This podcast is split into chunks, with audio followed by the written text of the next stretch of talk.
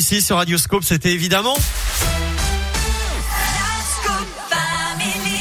Nous y sommes, c'est l'heure de la Terre, la Pierre et vous à 11h51. Rebonjour à vous Philippe. Rebonjour Eric. Et on va parler de l'Amazonie euh, cette semaine ici. Oui, avec une visite exceptionnelle depuis hier dans notre région. Le chef Raoni est à Lyon. Alors vous le connaissez certainement. Il est déjà venu il y a trois ans et on le reconnaît facilement. Il a un plateau euh, qui lui étire la lèvre inférieure.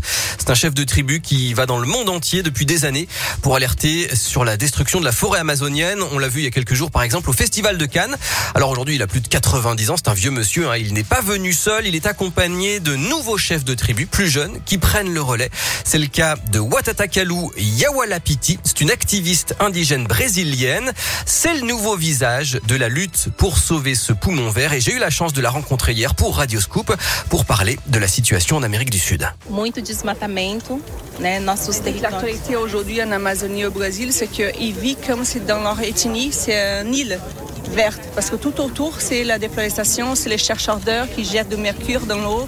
C'est aussi les chercheurs, euh, les trafiquants de bois qui viennent chercher du bois illégal.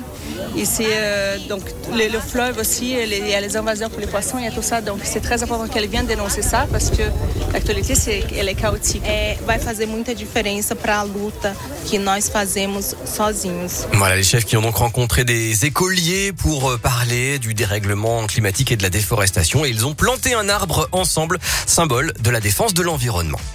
Merci beaucoup euh, Philippe. Euh, ça devait être surprenant cette rencontre, euh, j'imagine. Oui, c'était c'était très étonnant, très déroutant, mais en même temps hyper Ouais. enrichissant parce que voilà, c'est des cultures qui sont vraiment totalement Ouais, différentes des nôtres et, et ben on se rend compte qu'on est on n'est pas les seuls. euh, voilà, il y a d'autres d'autres gens qui ont des points de vue forcément différents Ouais, des nôtres. Et c'est Bon, hyper eh ben, enrichissant. parfait. Merci beaucoup Philippe. La Terre, la Pierre et vous, c'est en replay.